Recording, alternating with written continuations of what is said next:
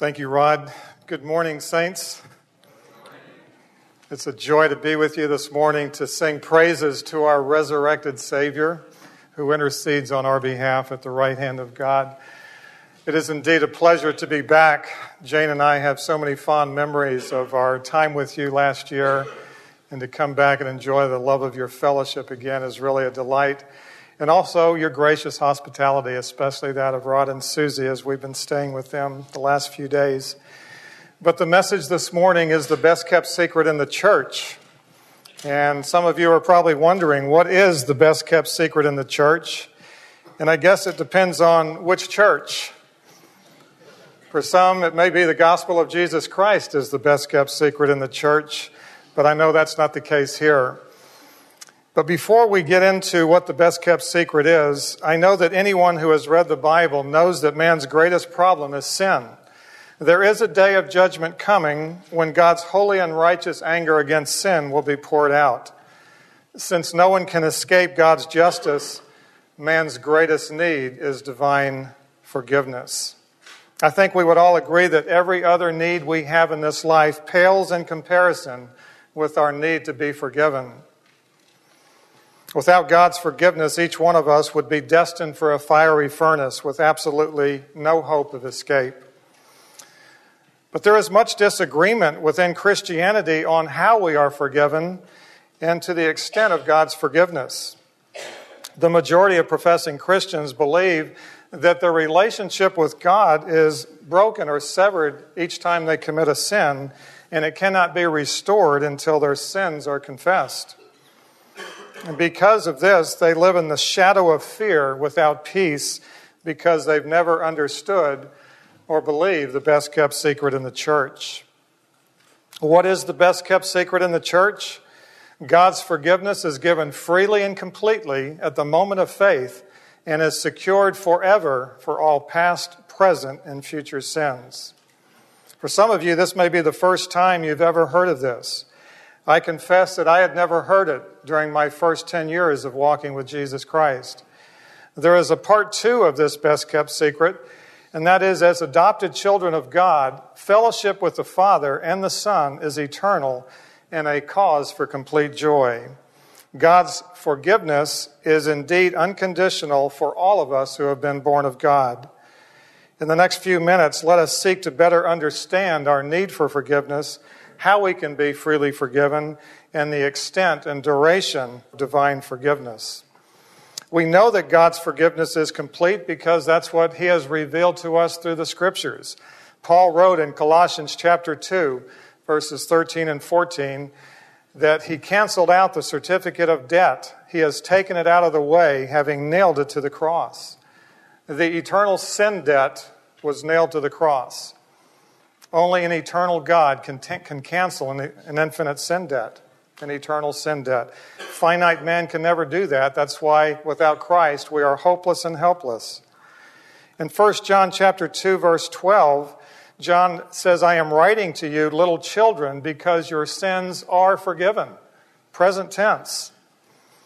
And then in Colossians 1:14, Paul writes, "In Christ we have redemption, the forgiveness of sins." And in Hebrews 10:17, their sins and their lawless deeds I will remember no more. God forgave all the sins of every believer. They are all gone. The sins against God, the sins against man, the sins against the body, the sins against the law, the sins of commission, the sins of omission, the sins in the past, the sins in the future. They are all forgiven. They are all removed as far as the east is from the west. This forgiveness is so complete and final that once we have been reconciled to God, he no longer counts our sins against us. We read that in 2 Corinthians chapter 5 verse 19 that God is reconciling the world to himself through Jesus Christ, not counting men's sins against them. In Psalm 32 we heard this morning, blessed is the man whose sin God does not take into account. This pardon is given freely to those who repent and believe the gospel. That is why the gospel is good news. A believer cannot have unforgiven sins. Fellowship with God is eternal. According to God's eternal purpose, every believer has been saved from eternal judgment, saved from eternal destruction and eternal punishment and the eternal fire. And you see the scripture references here. Believers possess eternal redemption through the eternal Spirit who guarantees an eternal inheritance.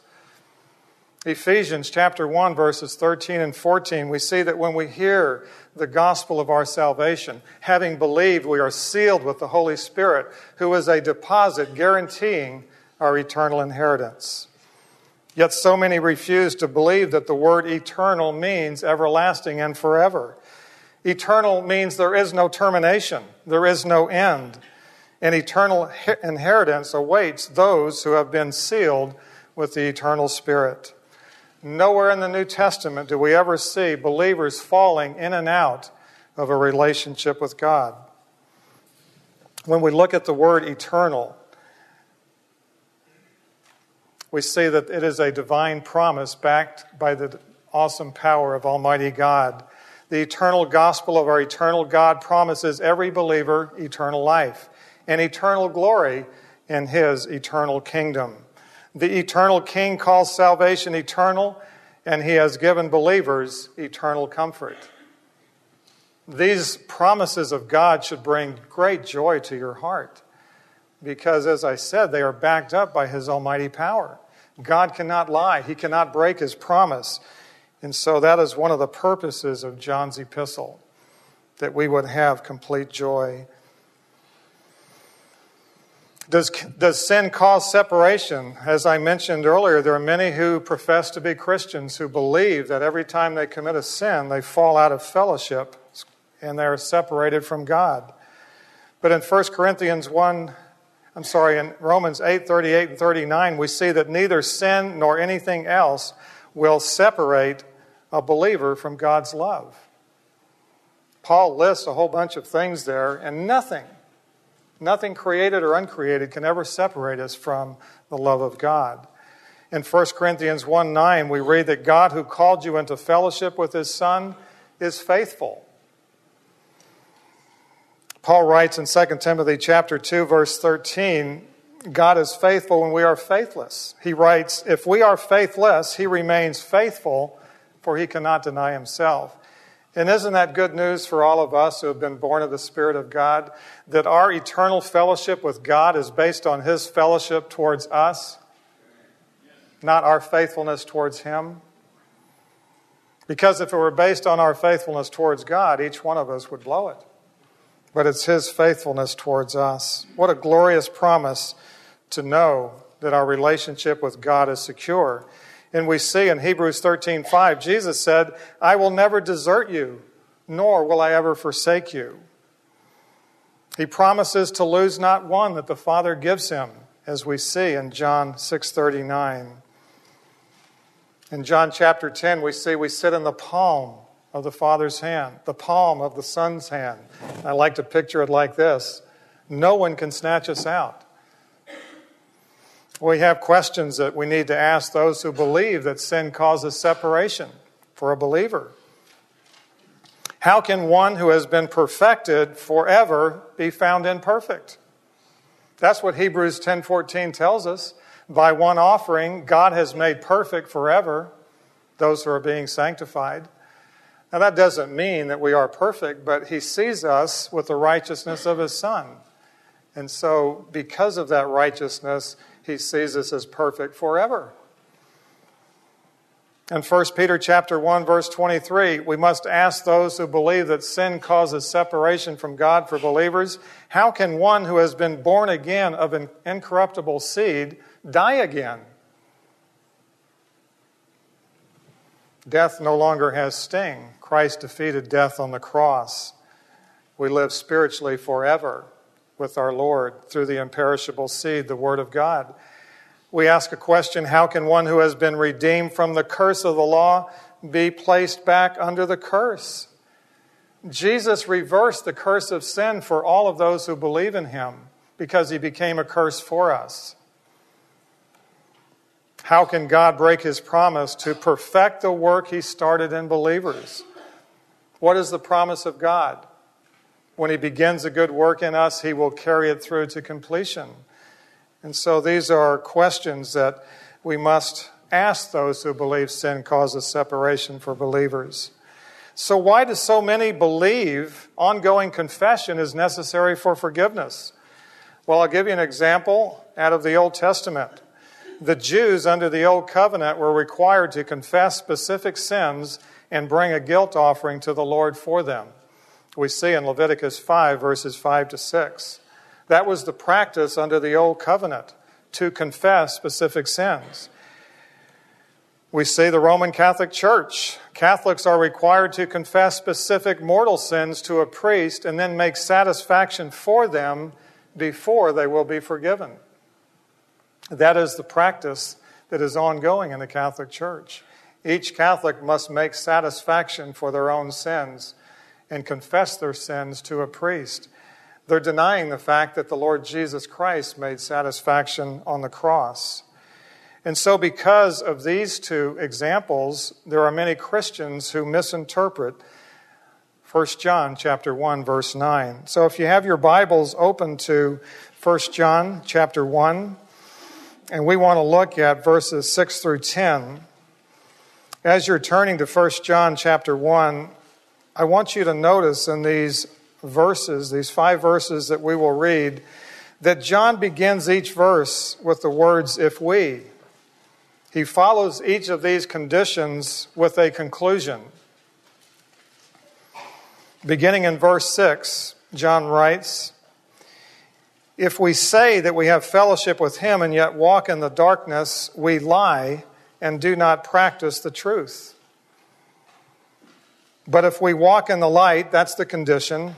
The conclusion is we have fellowship with one another, and the blood of Jesus, his Son, cleanses us from all sin.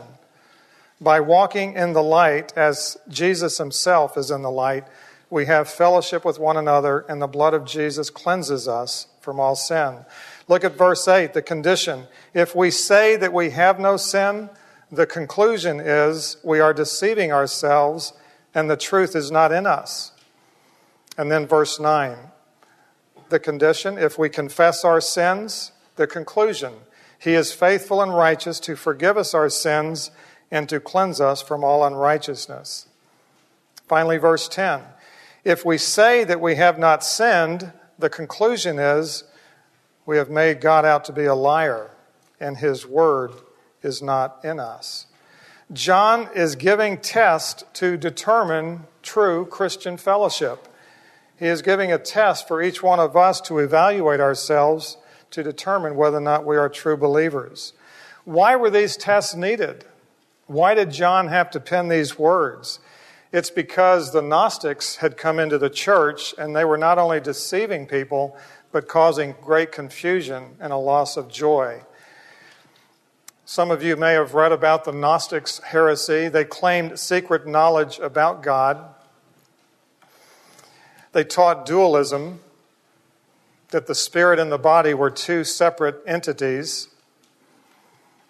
They taught that the body was evil and could not be changed, therefore, let the body fulfill its lust and continue in habitual sin. They also denied that Jesus came in the flesh because God would not inhabit an evil body. Finally, they taught that their true identity was their spirit, which was without sin. You see, that is how they claimed that they were without sin. The body was separate from the spirit, and their spirit was without sin. They said the body was corrupt, so let it continue and fulfill its lustful desires. That's not really our identity. Our identity is found in the spirit. The Gnostics were professing Christians who claimed their superior knowledge allowed them to live on a spiritual plane apart from sin. Imagine for a moment if someone came into this church and began teaching these heresies. What would the church leadership have to do? They would have to expose this, show that it was diametrically opposed to the Word of God, and ask them to leave. And that is exactly what John is doing in this first epistle. He's exposing the Gnostics as false teachers because they were confusing the true believers and robbing them of their joy. John is saying, don't believe the Gnostics. Instead, believe what we have seen and heard, and you will have complete joy and fellowship with us and with God. John is saying, don't be fooled by the Gnostics who say they have no sin. They are deceiving themselves, and the truth is not in them. The Gnostics were acting consistent with the strategy of the devil. Because whenever the seeds of God's word are sown, Satan comes along to sow his seeds of falsehood. That is why we have so many terrors in the church. The Lord Jesus said that will be a mark of the end time church, that there will be many terrors within our church. Well, when we look at the nature of deception, I hope you all realize that by the very nature of deception, people who are being deceived are not aware that they're being deceived unless someone confronts them with the truth. I hope you also realize that truth mixed with error is not truth. If you have a high protein drink that you drink to get healthy and strong, and someone comes along and places one drop of poison in it, it's no longer a drink that will make you healthy, it's a drink that will kill you. And that's the way Satan operates. He doesn't come out with blatant lies, he mixes truth with error. And once he has done that, then truth is no longer truth. For deception to be effective, it must appear to be essentially true. And oftentimes we have professing Christians who promote another gospel. They have the fundamentals of the Christian faith, but their core beliefs in the gospel are shrouded by this veneer of truth. It appears to be true until you dig deeper into the gospel. The deadliest counterfeit is the one that most closely resembles the truth. And I say this as sensitively and softly as I can. The greatest counterfeit to Christianity today is the Roman Catholic Church. It upholds the fundamentals of the Christian faith. But that is simply a veneer of truth that hides a false gospel. It most closely resembles true Christianity, which is why we have so many evangelicals that are calling it another Christian denomination. Those who are deceived may never know they've been deceived. There are many who are perishing every day because they have been deceived and no one has ever confronted them with the truth. This is the nature of deception. We are experiencing quite a bit in the news this weekend because of the passing of John Paul II. And as I thought about it and I was watching the news, I just felt like I was compelled to tell you the truth about what is going on because there has been a lot of misinformation that has come across the news channels in the last 48 hours. This man that has just passed away has said that those who live according to the Beatitudes will enter God's kingdom. All who seek God with a sincere heart, including those who do not know Christ in His church, contribute to the building of His kingdom. You find this quote on the Vatican Information Service, December 6th of 2000. Many evangelicals are praising this man as a strong spiritual leader that has passed away. My heart has been so grieved and so troubled, not only because that the soul has now perished without Christ, but that many now are being deceived even while he is dead because the media has become his mouthpiece. We know that only God knows a man's heart. We cannot ever judge a man's heart. All we can do, according to the scriptures, is judge what each person says. And when a man says what John Paul has said, that you can get to heaven without Jesus Christ, he's denying the very words of Jesus Christ in John 14, 6. Jesus said, I am the way to the Father, and no one comes to him except through me. The Apostle Paul said there is one mediator between God and man, that is the man Christ Jesus. Peter, who the Catholics believe was their first pope, he said, There is no other name under heaven given by which men can be saved. The Lord Jesus Christ is the only way. And yet this man denies this. When we look at John Paul, and we've seen so many accolades over the last 48 hours about his life, and granted, this was a very, a man of great charisma. He was a man that was pro life and against abortion, and there was many good things that you could say about him. But we also must talk about the rest of his resume.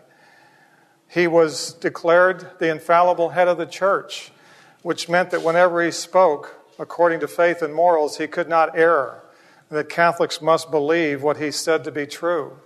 So his authority was said to be greater than that of the Word of God. He was addressed as Holy Father. In fact, doesn't it grieve you when you hear that? There is only one Holy Father. The Lord Jesus Christ prayed to his Holy Father in the high priestly prayer in John 17. That is the only Holy Father we have. And for this man to dare to wear the title of God, and it's not only Holy Father that he wears, he also wore the title of the head of the church, a title given to Jesus Christ. So he took that title from Jesus. He also took the title of the Holy Spirit. He called himself the Vicar of Christ. We know the Vicar of Christ on this earth today is the Holy Spirit. Jesus said, I must depart, but I will send to you a comforter in my place. The Holy Spirit is the Vicar of Christ. So this man takes the three titles given to the Trinity. Mary was his co redeemer. He fought hard to make this an infallible dogma. Co redeemer with Christ, but the cardinal said, no, if you do that, it'll thwart the ecumenical movement. He taught that evolution is true, again, denying the words of Jesus that he created man and woman. He also taught ungodly indulgences for sin. You may have heard in the year 2000, the Millennium Indulgence. He said, if you quit drinking and quit smoking, that you will receive a plenary indulgence, which means that all the punishment for all your sins would be washed away. Where's the blood of Christ in that indulgence? He was loved by the world year in and year out. The most admired man in the world was the Pope. What did Jesus say in Luke 6 26? Woe to the man who is loved by all. If you follow Jesus Christ, you will be hated by the world. You will be persecuted by the world, not loved by the world. And Paul wrote about these false teachers. They appear as ministers of righteousness. Pope John Paul deceived the world with another gospel. And this is what I would like you to remember because we have a great opportunity in the days and weeks ahead to earnestly contend for the faith, but also to proclaim the true gospel. There is a warning about preaching another gospel. We see it in Galatians chapter 1 verse 9. If anyone preaches a gospel to you other than the one you received, let a curse be upon him. Paul says that even if I or an angel from heaven were to return and preach a gospel other than the one you received, let a curse be upon them. Let anathema be upon them. Let them be turned over to God for destruction. That's how important it is to keep the gospel pure, to not add anything to it, to not take anything away from it. But when you look at the Pope's gospel, he said you must receive the sacraments in order to be saved. And the numbers you see in parentheses here are the paragraph numbers of the Pope's catechism that he blessed and endorsed in 1994. He said you must participate in meritorious masses. In paragraph 1405, you must belong to the one true church, the Roman Catholic Church. Paragraph 846, you must believe that purgatory will purge away the sins that the blood of Christ was unable to cleanse. Paragraph 1030, you must believe indulgences can remit punishment for sin. Paragraph 1498. You must believe that your baptism is what made you a child of God, what made you destined for heaven, that baptism is necessary for salvation. And then in paragraph 2016, you must believe that good works are necessary for entrance into heaven.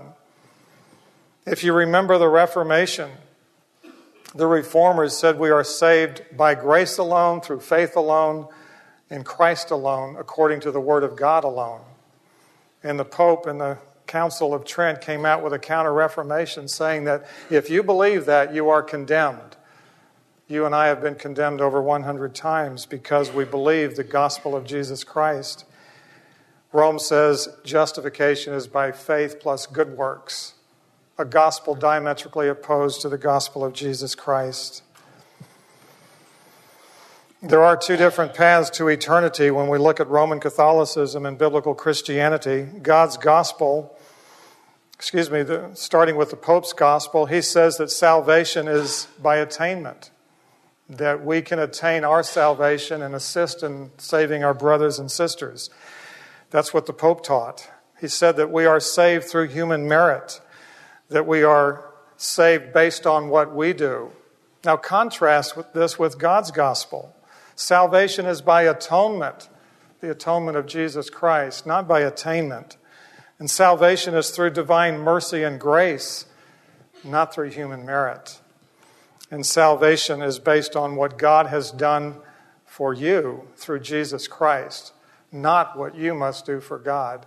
It's two different gospels. And I have not heard yet one evangelical on the news that have come out and said the Pope has taught another gospel. He has deceived the world. And so I hope that all of you will be a light in the next few weeks and use this as an opportunity, not only as your witness to Roman Catholics, but also to other professing Christians that may not know that there is indeed a different gospel. There's many people that are speculating about who the next pope will be. One of the leading contenders is an African Cardinal Francis Arinze recently in Dallas. He was interviewed by the Dallas Morning News and was asked the question Can you still get to heaven without Jesus? He answered expressly yes. God's grant of salvation includes not only Christians, but Jews, Muslims, Hindus, and people of goodwill.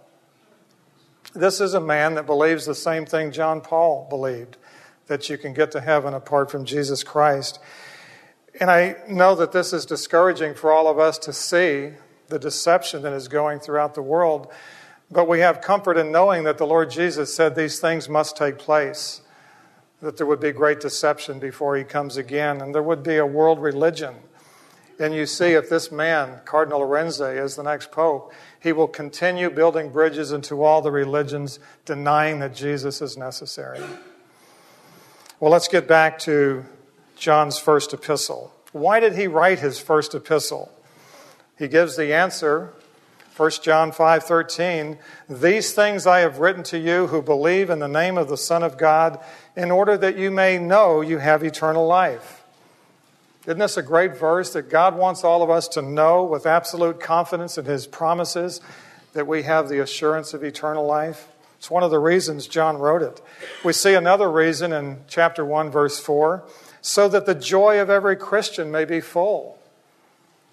When you know you have eternal life, your joy can be fulfilled. But John also wrote his epistle to give test to show how a true Christian believes and lives. And we're going to look at some of those tests that he gave. He also wrote his epistle to expose false teachers who fail these particular tests.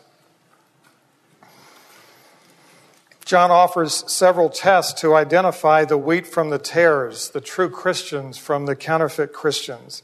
He says if you pass the test, you have fellowship with God and with the saints. If you fail the test, you have believed the wrong doctrine and have no fellowship with God. So when we look closely at 1 John chapter 1 verse 9, if we confess our sins, he is faithful and righteous to forgive us our sins and to cleanse us from all unrighteousness. This is a very unique verse. It is the only verse in the New Testament where confession and forgiveness are mentioned together. It is this verse that has caused so much confusion and disagreement on divine forgiveness. So I ask you the question Is John prescribing what Christians must do in that they have a need to continually confess their sins as a condition for forgiveness? Or is John describing an identifying mark of a Christian, one who confesses doctrinal truth? I have sinned. I hope that you all see that John is describing that a true Christian will continually confess their sins and that they will also have the promise of forgiveness. A Christian's confession of sin does not affect their forgiveness, it actually expresses their forgiveness obtained 2,000 years ago when they believe that Christ died in their place. One test that John gives in his epistle is your understanding of sin. In verse 8, he writes, If we say that we have no sin, that is, if we deny we have sin, we are deceiving ourselves and the truth is not in us. The worst kind of deception is self deception. And that's what's happening here. The Gnostics have said they have no sin. They were deceiving themselves and they were not in the truth. But look at the antithesis of verse 8. John writes, If we confess our sins, in other words, if we say that we have sins, we are being truthful and the truth is in us. A correct understanding of sin is necessary to know that we need forgiveness and we need a Savior. When we confess our sins, we are acknowledging doctrinal truth. We know what the Bible says all have sinned and fall short of the glory of God. The Gnostics were denying this doctrinal truth. True Christians will continually confess their sins. Remember what Paul said after he was born again? I am the worst of sinners. 1 Timothy chapter 1 verse 15. And Peter after being born of the spirit of God. Actually this was before Pentecost. Peter said, "Go away from me, Lord, I am a sinful man." A true Christian will acknowledge their sinfulness. So when we look at the Greek, the original Greek in this particular verse, 1 John 1 9, it states this If we agree with God about our sin and guilt, He is worthy of our trust and perfectly just in removing our guilt, canceling our eternal sin debt, and purifying us from the spiritual pollution of sin. So, John is saying, don't believe the Gnostics. Believe what we have seen and heard. Agree that you have sinned. And once you have trusted Christ as your substitute, he is worthy to be trusted and will cleanse you from all unrighteousness. When this is fully understood, it brings forth everlasting joy and a peace that surpasses all understanding. I have a friend who had been teaching precepts for many, many years, and when she came to this particular verse and heard the true understanding, the true interpretation of it, she began weeping. Not only weeping for joy that this was such a glorious truth to know, but weeping because she had misled so many people about their need to confess specific sins before they could be forgiven. For those who teach that ongoing confession is a necessary condition for Christians to be forgiven, we must ask them how did the church operate for the first 50 years before John wrote this epistle? Remember, this is a unique verse, it appears nowhere else in Scripture we must also ask them, why didn't Paul ever teach this? By Paul's own words, he wrote that he had declared the whole counsel of God. Surely something of this importance would have been, been included in the whole counsel of God. So the bottom line is that we confess our sins because that is doctrinal truth, but not as a condition in order to be forgiven. Praise God that our sins were forgiven 2,000 years ago on the Calvary cross. It's always good as we interpret Scripture to see how the author uses the particular words in another part of his epistle. So when we look at what John has done in 1 John, he uses the word confess several other times. And each time you will see it's a confession of doctrinal truth. In 1 John 2:23, whoever denies the Son does not have the Father. The one who confesses the Son has the Father also. And then we look at 1 John 4 2 3. Every spirit that confesses that Jesus Christ has come in the flesh is from God, and every spirit that does not confess Jesus is not from God. So here's the test Do you confess doctrinal truth, or do you reject it? In 1 John 4:15, whoever confesses that Jesus is the Son of God, God abides in him and he in God. Can you see John's use of confession is to acknowledge doctrinal truth? So in 1 John 1 9, it is not a confession of specific sins in order to be forgiven, but the confession that we are sinners.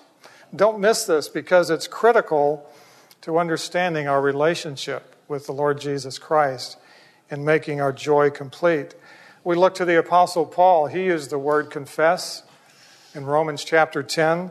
If you confess with your mouth that Jesus is Lord and believe in your heart God raised him from the dead, you shall be saved.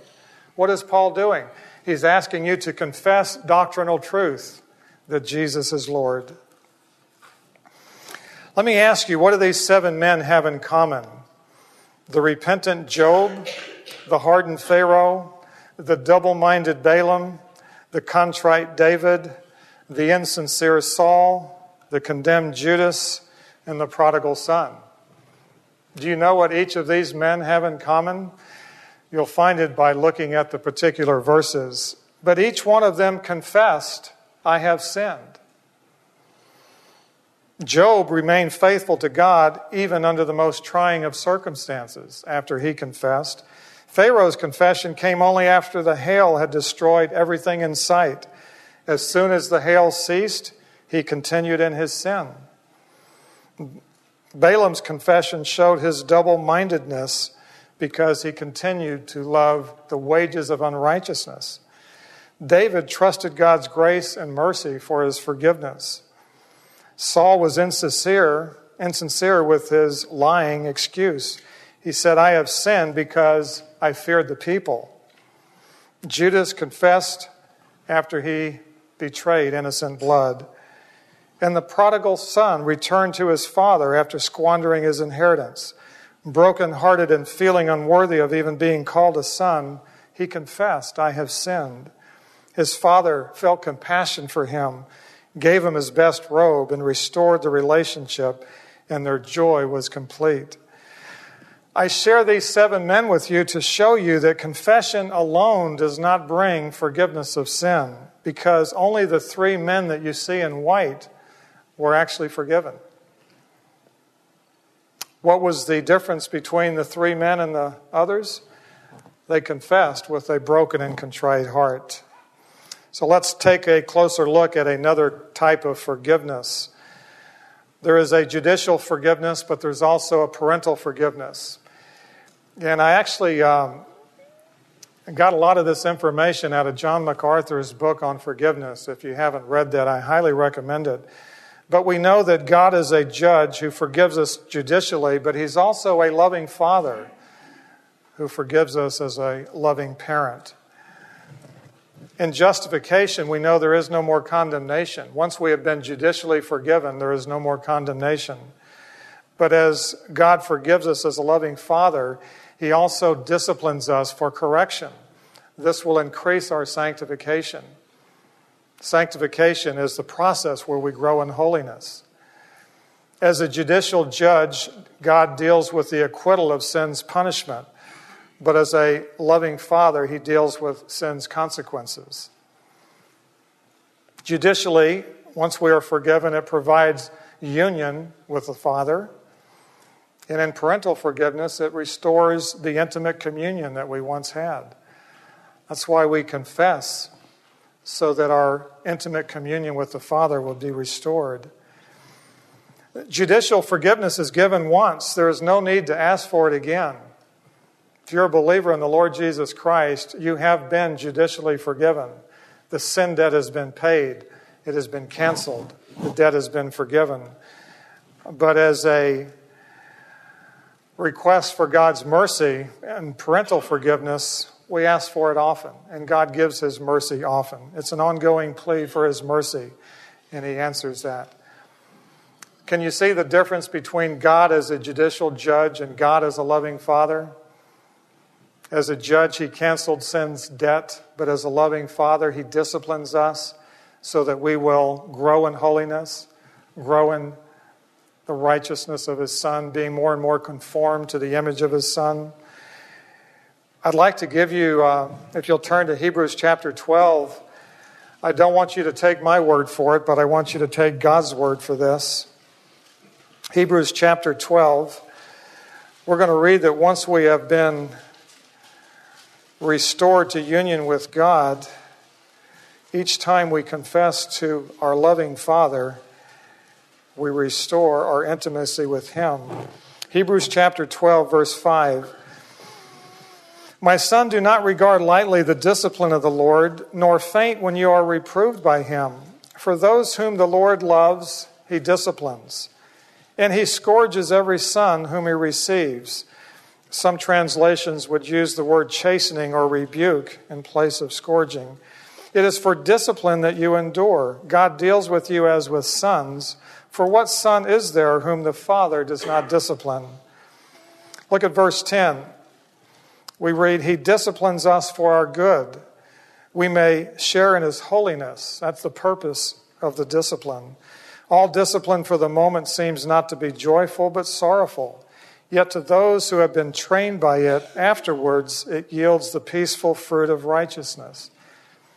Drop down to verse 13. Therefore, make straight paths for your feet. And then in verse 14, pursue sanctification. So, can you see, as a loving father, because we have been adopted into his eternal family, he will discipline us for the purpose of sanctification so that we will grow in holiness. That's why we confess to him as our loving father. Well, some people would say, well, what about the Lord's Prayer?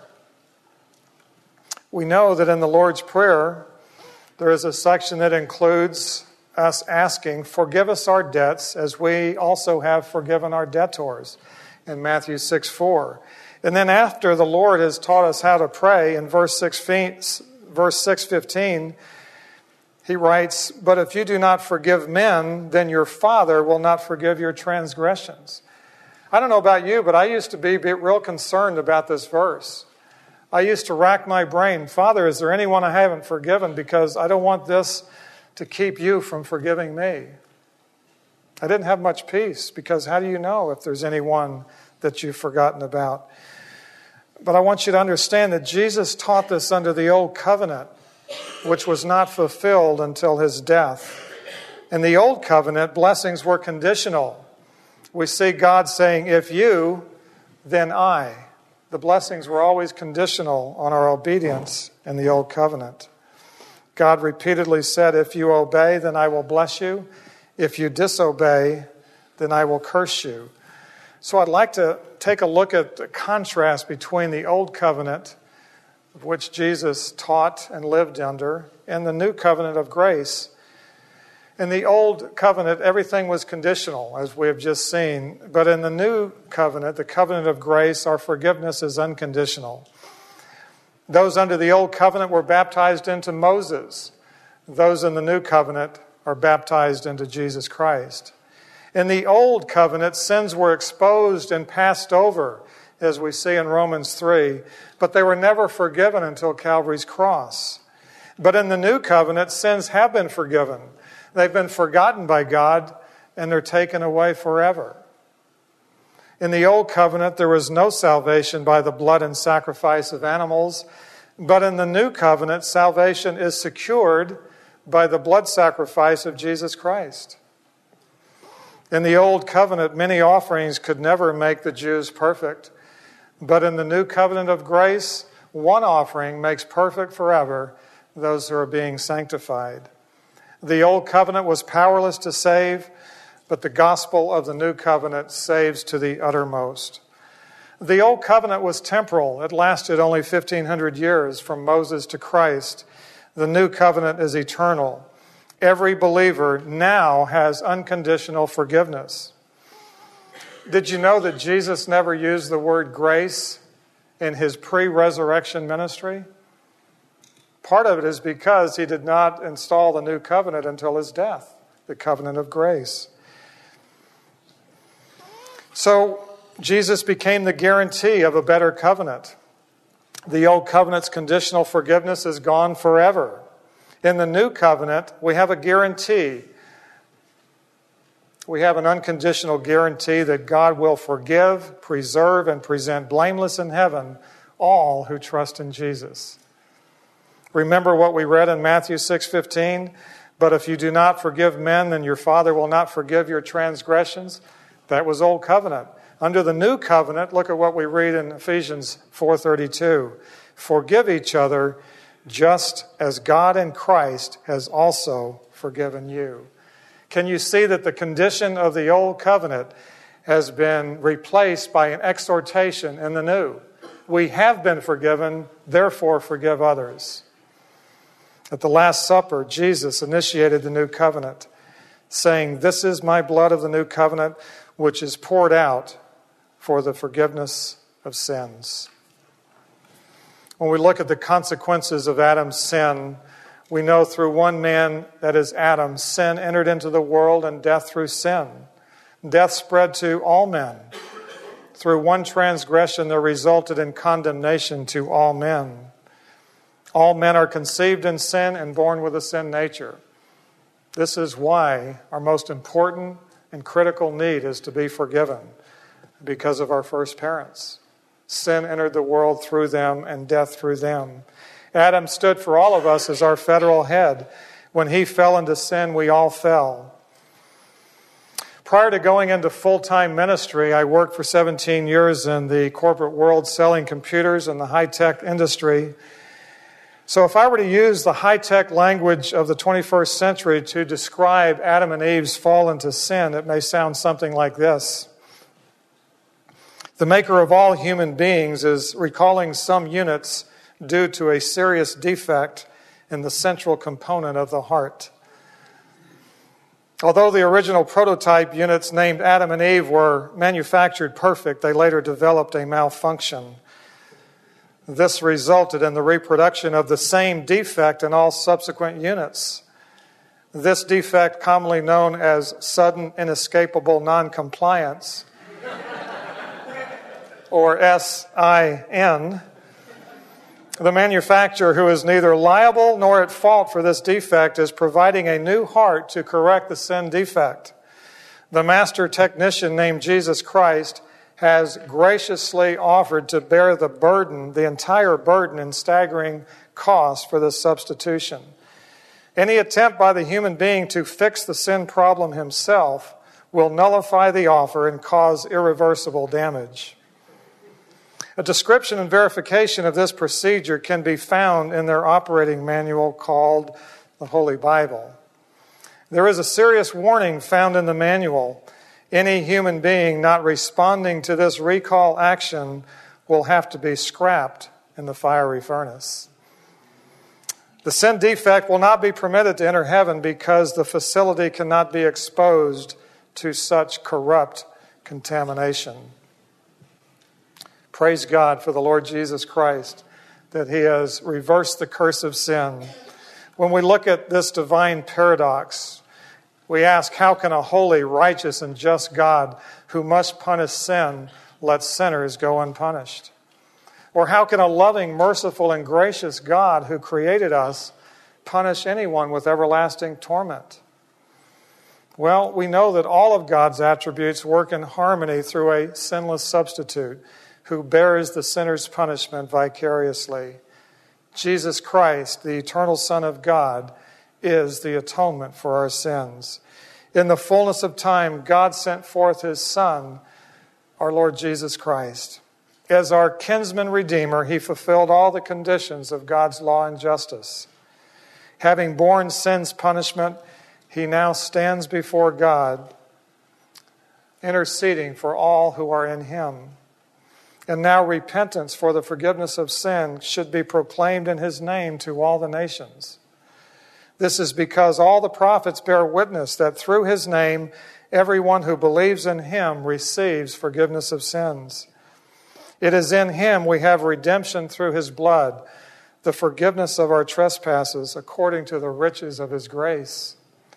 Clearly, the cross of Christ is the only ground on which a holy God can forgive sin I hope that we never take our forgiveness for granted and that we will live our lives representing our deep gratitude and love for the Savior. As we know that God punishes sin, the eternal punishment for sin is meted out in one of two places. Either at Calvary's cross, where we read Isaiah 53 5, Jesus was crushed for our iniquities, or those who reject Christ as their substitute will have to meet the Lord Jesus at the great white throne, where righteousness and justice are the foundation of his throne. The Bible says only a fool would reject Jesus Christ as their substitute. We know that at Calvary, the very thorns of God sent to curse the earth, earth were worn by the one who became a curse for us. God's righteous rage, which had been stored up for over 4,000 years of man's sin, exploded upon the spotless, innocent Lamb. In an instant, God's eternal wrath was poured out on his only Son. The two hearts that had been eternally joined together were now torn apart. Divine holiness was forced to repel the bearer of human sin. But the sacrifice was perfect. Jesus was resurrected. The Father was satisfied. Justice was served. Death was defeated. The Spirit was sent. And forgiveness can be secured. What a glorious gospel we have to proclaim, especially in these next few weeks. Oh, but there are many who reject God's offer of forgiveness. That is why the great white throne is necessary. It is there that those who rejected Christ will be judged according to their deeds and begin paying their eternal sin debt that Christ was willing to pay. When we look at a contrast between guilty sinners and forgiven saints, every sinner is dead in their sins. But once you have trusted Christ, you're now made alive in Him. No longer enemies of God, forgiven saints are now children of God no longer destined for hell, we are destined for heaven. No longer controlled by the flesh, we're now empowered by the Spirit. And no longer in bondage to sin, we've been set free by the blood of Christ. We're no longer helpless and hopeless, but we are hopeful and sure. Guilty sinners are born once, destined to die twice, both physically and spiritually. But forgiven saints have been born twice not only born physically, but born spiritually, and we're destined to only die once. Guilty sinners face everlasting shame and humiliation, whereas forgiven saints are guaranteed an eternal inheritance. As I mentioned, there are many terrors in our church today, many who profess Christ but have never been born again. One of the tests John gave in 1 John chapter 1 verse 6 if we say we have fellowship with him and yet walk in the darkness, we lie and do not practice the truth. You see the vertical line of holiness, the horizontal line of our time on this earth. If our lives remain unchanged, if we continue to walk in the darkness, we lie and do not practice the truth.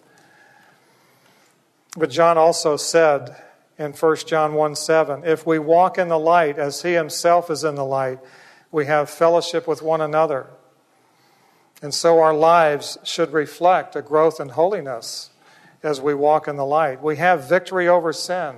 Greater is He, the Holy Spirit in us, than He that is in the world, the devil. Through the power of the Spirit, we can put to death the evil deeds of the flesh and live our lives in conformity to the Word of God. We have victory, and we must walk in the light. Amen.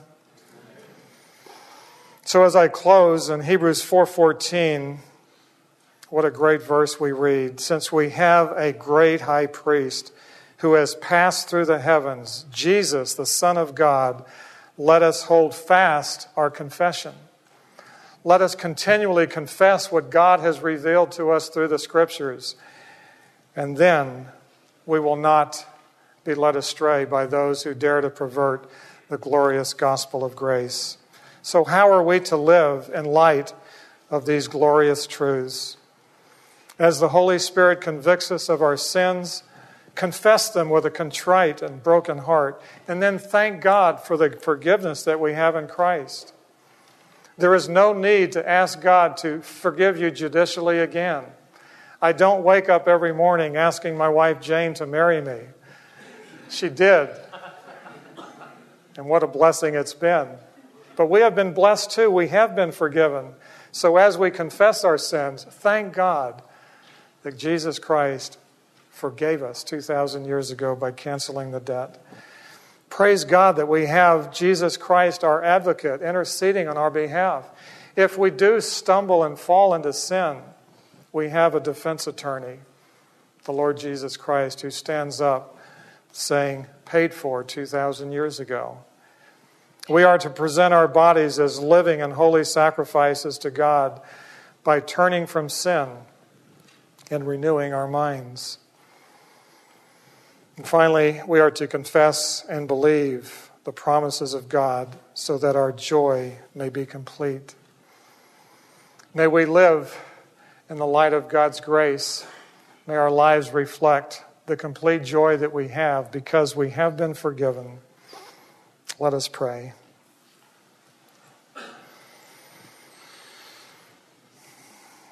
Our gracious and holy God, we do thank you for the Lord Jesus Christ. We thank you for the give, for the forgiveness that we have in him. And Father, it is my heart's desire that if there be anyone here this morning that is not sure if God has forgiven them completely and forever, I pray, Father, that by your grace they would look to the Lord Jesus Christ. He has a free pardon for the most ungodly, a white garment for the most defiled and a new heart for the most hardened. Oh, Father, I pray that they would not refuse him, that they would come to him with all of their sins, no matter how great or how many, that they would come at once to the Lord Jesus. He is the only one who can reverse the curse of sin. He is the only one that can keep us from stumbling and to make us stand in your presence, blameless with great joy. And Father, we pray that as the world looks upon a man who many believe was a great spiritual leader, that you would give us holy boldness, that you would give us courage, that we would be able to speak the truth in love, that we would earnestly contend for the faith that is now once again under attack, that we would stand firm, not in our power, but in the power of your Spirit. And Father, that we would make the most of every opportunity that you give us to proclaim the glorious gospel of grace and the forgiveness that we have in Christ alone. We pray this in his precious name. Amen.